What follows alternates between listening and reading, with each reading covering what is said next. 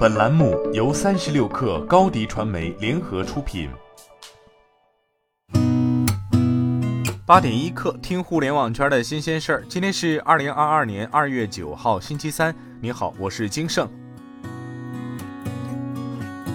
据新华社报道，从教育部了解到，教育部二零二二年工作要点提出，推进义务教育优质均衡发展。出台构建优质均衡的基本公共教育服务体系的意见，指导县域义务教育优质均衡创建工作，研制集团化办学指导意见，全面落实免试就近入学全覆盖和公民同招，指导各地完善学校划片政策，深入做好随迁子女就学工作，修订出台学籍管理办法，严格规范学籍管理。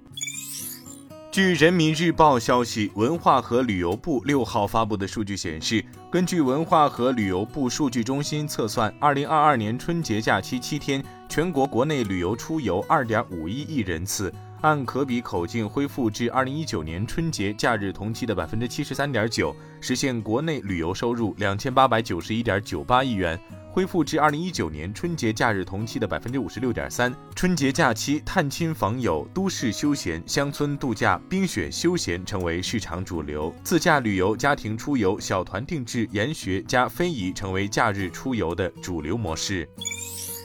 中国人民银行、中国银行保险监督管理委员会近日发布关于保障性租赁住房有关贷款不纳入房地产贷款集中度管理的通知，其中提出，自本通知印发之日起，银行业金融机构向持有保障性租赁住房项目认定书的保障性租赁住房项目发放的有关贷款不纳入房地产贷款集中度管理。银行业金融机构要加大对保障性租赁住房的支持力度，按照依法合规、风险可控、商业可持续的原则，提供金融产品和金融服务。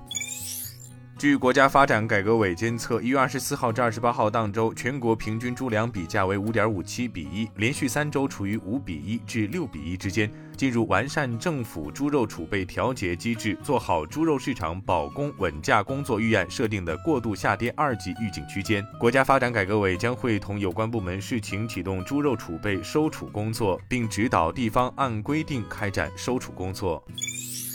据中汽协统计分析，二零二一年中国品牌 SUV 市场占有率比上年有所提升，共销售五百二十八万辆，同比增长百分之十二点六，占 SUV 销售总量的百分之五十二点三，占有率比上年提升二点七个百分点。二零二一年销量排名前十位的中国品牌 SUV 依次为哈弗 H 六、CS 七五、博越、缤越、MG ZS、CS 五五、红旗 HS 五、欧尚 X 五、捷途 X 七零和 UNI。与上年相比，哈弗 M 六和博越销量有所下降，其他品牌均呈增长，欧尚 X 五增速最为明显。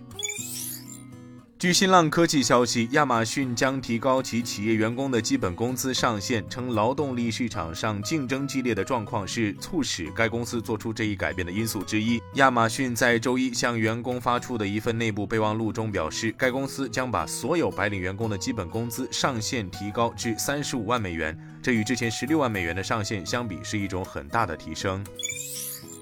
软银集团昨天宣布，公司与英伟达同意终止双方此前达成的 ARM 出售协议，并为 ARM 启动首次公开招股做准备。软银称，根据2020年9月13号达成的协议，英伟达向软银支付的12.5亿美元定金不再退还，将计入本财年第四季度利润。另外，软银和 ARM 将分别为 ARM 在2022财年内启动 IPO 做准备。